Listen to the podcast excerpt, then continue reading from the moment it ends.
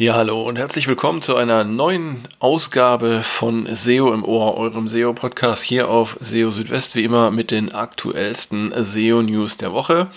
Und ja, in dieser Woche das Schwerpunktthema Googles neue Empfehlungen für Discover. Ähm, es gibt ja jetzt inzwischen eine neue Liste von Empfehlungen, die Google für Websites ähm, veröffentlicht hat, die in Discover erscheinen sollen. Unter anderem lesen wir da auch, dass EAT eine wichtige Rolle spielt für äh, die Platzierung in Discover und was es sonst noch so für Empfehlungen gibt, das äh, erfahrt ihr in dieser Ausgabe von SEO im Ohr. Wir haben aber auch noch eine Reihe weiterer spannender Themen dabei. Zum Beispiel Google ähm, erklärt, dass die Bedeutung einzelner Ranking-Faktoren nicht ganz einfach zu bestimmen ist. Warum das so ist, werdet ihr auch erfahren. Außerdem, Suchmaschinen sollten auch auf 404-Seiten äh, zugreifen können. Weiterleiten äh, nicht mehr vorhandener Seiten auf die Startseite einer Website ist keine gute Idee, um Backlinks zu erhalten. No-Index-Follow ist in Kombination laut Google sinnlos und das Google Page Experience Update im nächsten Jahr wird auf Basis echter Nutzerdaten bewerten. Diese Meldung jetzt in der aktuellen Ausgabe von SEO im Ohr. Ja, los geht's mit der wichtigsten Meldung dieser Woche und zwar geht es um Google Discover.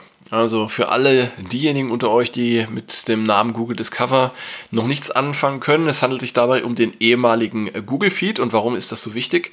Ganz einfach, weil Discover inzwischen für viele Websites zu einer sehr wichtigen Traffic-Quelle geworden ist die teilweise sogar ähm, deutlich mehr Besucher auf die Websites bringt als zum Beispiel die organische Suche. Also ich persönlich kenne Beispiele von Websites, da ist der Traffic aus Google Discover mehr als viermal so hoch wie der organische Suche-Traffic. Und ja, kein Wunder, dass es immer mehr Webmaster gibt, die ihre Websites gerne in Google Discover ähm, aufnehmen lassen möchten. Aber so ganz einfach ist das natürlich nicht. Google hat da gewisse Hürden geschaffen und stellt auch sehr hohe Anforderungen an die Inhalte für äh, Google Discover. Und ähm, ja, welche das sind, das lässt sich zumindest mal ansatzweise erkennen anhand der neuen Empfehlungen, die Google jetzt für Discover veröffentlicht hat. Und zwar gehören dazu die Verwendung von Seitentiteln, die das Wesentliche des Inhalts abbilden, aber eben nicht wie ein Clickbait wirken, also keine bloßen Köder für Klicks sind. Also vermeidet, ähm, vermeidet Titel, die reißerisch daherkommen und ähm, die ja mehr versprechen, als ihr dann letztendlich halten könnt. Mit sowas werdet ihr dann zumindest auf äh, längere Sicht keinen Erfolg haben in Google Discover, auch wenn man ganz ehrlich gesagt im Moment noch ein bisschen daran zweifeln muss. Wenn man sich mal so die ein oder andere äh, Meldung in Google Discover anschaut, da ist also teilweise immer noch ähm, einiges an ja, Schrott dabei, möchte ich mal sagen. Ich hoffe, dass Google das noch ein bisschen besser in den Griff kriegen wird. Ja, ihr solltet auch Taktiken vermeiden, ähm, die das Nutzerengagement künstlich erhöhen, indem zum Beispiel ähm, irreführende oder übertriebene Details in der Vorschau angezeigt werden. Und mit Vorschau meine ich Titel, Snippets oder auch Bilder oder indem ihr zum Beispiel äh, wichtige Informationen vorenthaltet, die man praktisch erst bekommt, äh, wenn man auf den Artikel klickt. Ähm, ja, auch ähm, die äh, auch Taktiken, die Aufmerksamkeit durch das Fördern von äh, morbider Neugier, wie es Google nennt, Nervenkitzel oder Empörung steigern sollen, ähm, solltet ihr vermeiden. Ähm, besser ist es, Inhalte anzubieten, die ja auch zur rechten Zeit aktuelle Interessen bedienen die gute Geschichten erzählen oder die einzigartige Einblicke gewähren. Und ihr solltet dabei auch auf die Angabe klarer Daten achten, also zum Beispiel auch Veröffentlichungs- und äh, Aktualisierungsdatum. Ihr solltet Angaben über Autorinnen und Autoren äh, machen, sowie weitere Verfasserangaben, Informationen zur Publikation, zu den Herausgebern, zu dem Unternehmen oder auch dem Netzwerk, welches hinter den Beiträgen steht. Und auch entsprechende Kontaktinformationen liefern, um einfach Vertrauen zu bilden und Transparenz zu schaffen. Und ja, auch im Hinblick auf Bilder könnt ihr etwas tun. Und zwar ähm, könnt ihr hochwertige, überzeugende Bilder verwenden vor allem große Bilder verbessern die Chancen, dass ihr Besucher aus Discover generieren könnt. Und ähm, dabei sollten die Bilder mindestens 1200 Pixel breit sein. Und ihr solltet durch die Angabe von Max Image Large, äh, Entschuldigung, Max Image Preview Large, ähm, dafür sorgen, dass die Bilder auch entsprechend groß dargestellt werden können. Ähm, alternativ könnt ihr auch AMP verwenden, das geht auch. Was ihr vermeiden solltet, ist das Logo eurer Website als Bild für Beiträge zu verwenden. Ja, und ähm, eine wichtige Sache habe ich jetzt noch nicht erwähnt, und zwar geht es um EAT. Denn äh, Google hat tatsächlich auch erwähnt, dass ähm, in Discover nur solche Websites erscheinen, bei denen es viele Unterseiten gibt, die eben äh, ja, mit EAT versehen sind. EAT steht für Expertise, Authoritativeness und Trustworthiness. Das ist ja dieser berühmte Begriff inzwischen ähm, aus den äh, Google-Qualitätsrichtlinien. Und ja, also äh, nur wer entsprechend auch ähm, EAT für seine Website hat, gemäß Google, der hat auch Chancen in Discover zu erscheinen. Äh, woran könnt ihr erkennen, ob Google eurer äh, Seite EAT beimisst? Daran, äh, das könnt ihr zum Beispiel an den Rankings erkennen, die ihr in der organischen Suche belegt. Wenn ihr da schon relativ oben platziert seid, dann ist das ein gutes Zeichen.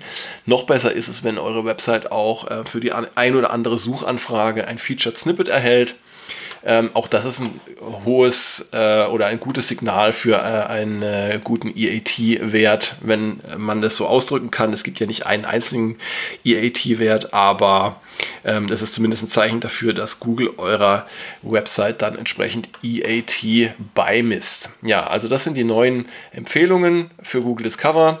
Wenn ihr diese einhaltet, habt ihr natürlich immer noch keine Garantie darauf, ähm, in Discover zu erscheinen, aber es kann auf jeden Fall eure Chancen deutlich verbessern. Jetzt ein anderes Thema, es geht wieder um die organische Suche und zwar genauer gesagt um äh, Ranking-Faktoren. Immer wieder stellt man sich ja die Frage, ähm, welche Ranking-Faktoren gibt es und wie, wie äh, stark fließen diese in die Bewertung ein der Suchergebnisse. Und da gab es jetzt äh, interessante Anmerkungen vom äh, Johannes Müller in der dritten Ausgabe vom SEO-Podcast, der von Google selbst kommt, äh, von In Search of the Record. Und ja, etwa um die Minute 18 herum ähm, erklärt der äh, Johannes da, wie Google die Ranking-Faktoren anwendet. Und zwar muss man sich den Weg von, äh, vom Index, also von der Menge der Dokumente bis hin zu den gerankten Suchergebnissen wie ein neuronales Netz vorstellen also ein Netzwerk, das dann durchlaufen wird von Anfang bis Ende. Und jeder Knoten in diesem Netz ist ein Ranking-Faktor. Und auf dem Weg durch das Netz passieren die einzelnen Dokumente dann verschiedener dieser Knoten und werden dann entsprechend bewertet anhand dieser Ranking-Faktoren. Und ähm, es kann dabei zu unterschiedlichen Wegen durch das Netz kommen. Das heißt also, verschiedene Knoten werden passiert. Das heißt, verschiedene Ranking-Faktoren kommen zum Tragen. Und durch diesen Prozess ist es im Voraus tatsächlich schwer zu bestimmen, welche Ranking-Faktoren auf welche Weise letztendlich letztendlich die Rankings beeinflussen. Und ebenso schwierig ist es auch, den Weg in umgekehrter äh, Weise zu beschreiten, also praktisch rückwärts zu berechnen, wie stark oder wie wichtig jetzt ein bestimmter Ranking-Faktor war, von, ausgehend von den Ergebnissen.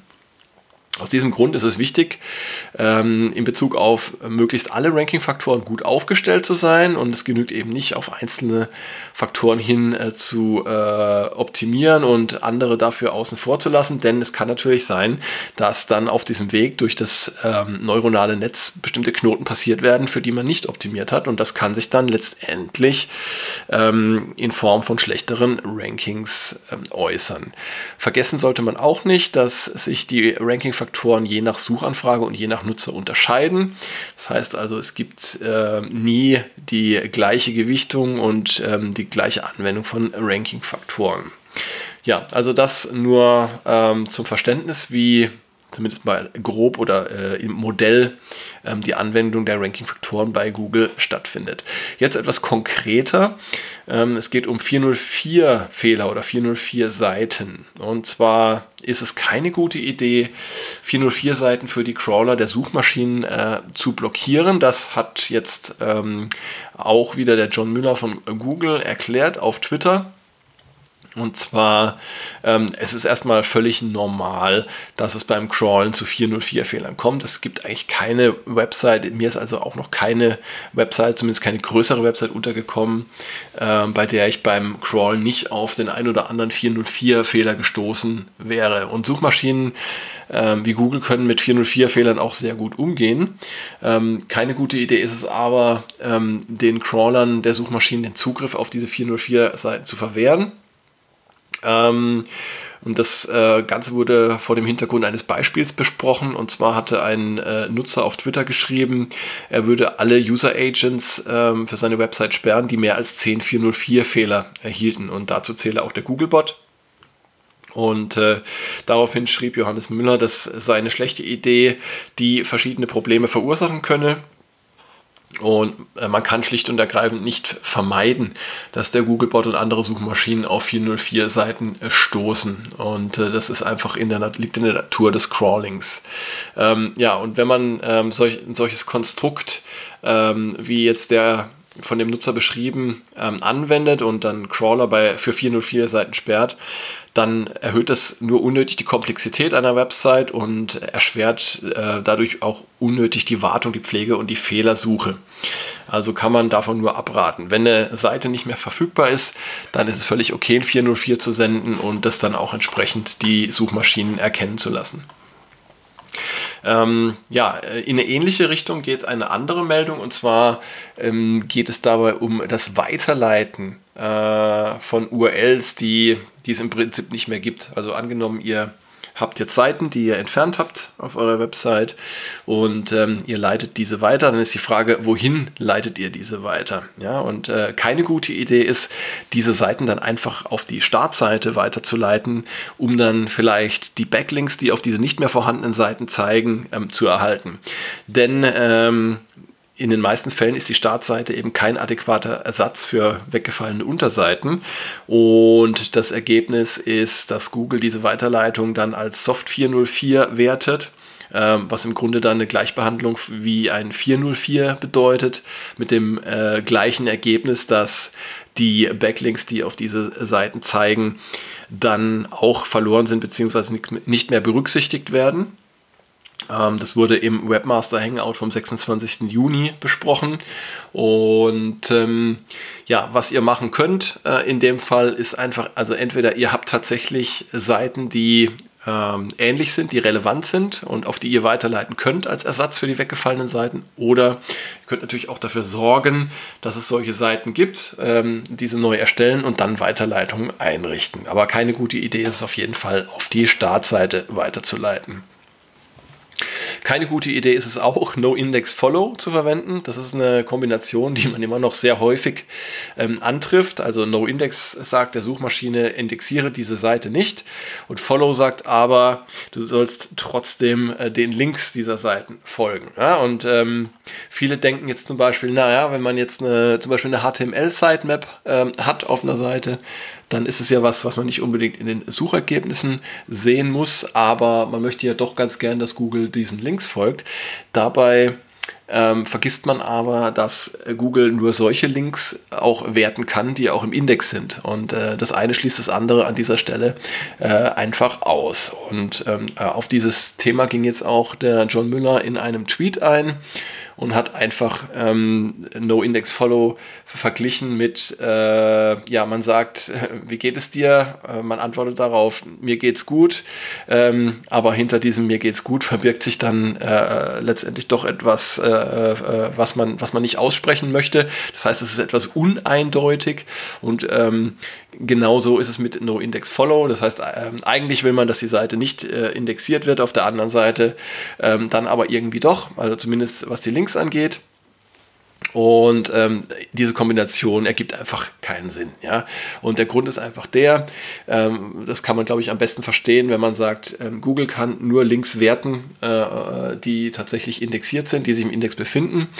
Und wenn eine Seite einfach nicht indexiert ist, ähm, dann können entsprechend auch nicht die Links gewertet werden. So einfach ist die Sache letztendlich.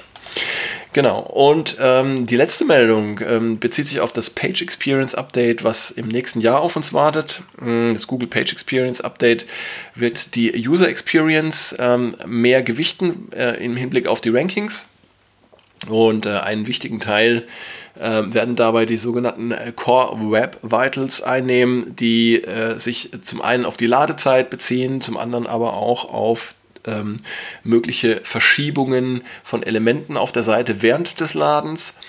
Und ähm, interessant ist äh, die Meldung aus dieser Woche, dass die Bewertung der Page Experience ähm, im Zusammenhang mit dem Page Experience äh, Update nicht auf Labordaten basiert wird. Also zum Beispiel der Googlebot ruft die Seite ab und ähm, ähm lässt sie dann durch irgendwelche ähm, ähm, Skripte laufen.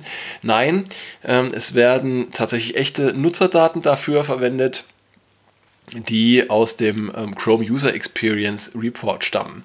Ähm, das Gute dabei ist, dass tatsächlich nur die Nutzer ähm, relevant sind dann für die Berechnung, die auch tatsächlich auf einer Website landen. Das heißt, wenn ihr eine Website habt und habt äh, Besucher, die zum Beispiel nur aus Deutschland, Österreich und der Schweiz auf eure Website kommen, dann zählt eben die Performance und die User Experience für diese Nutzer und nicht für den Googlebot, der aus den USA crawlt und der vielleicht ja ein bisschen schlechtere Werte bekommen würde beim Abruf eurer Seiten, zum Beispiel äh, ja, weil er eben aus den USA crawlt und dadurch höhere Latenzen hat oder ähm, andere Einschränkungen. Ja?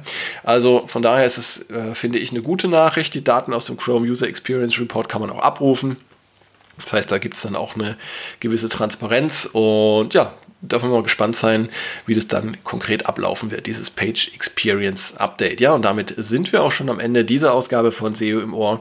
Ich freue mich, dass ihr dabei wart, dass ihr eingeschaltet habt und würde mich natürlich freuen, wenn ihr in den nächsten Tagen, in der nächsten Woche auch immer mal wieder auf SEO Südwest vorbeischaut. Da gibt es jeden Tag für euch die aktuellsten SEO-News der Woche und am nächsten Wochenende dann gibt es auch wieder eine neue Ausgabe von SEO im Ohr. Und jetzt, bevor wir fertig sind, noch ein kleiner Hinweis in eigener Sache.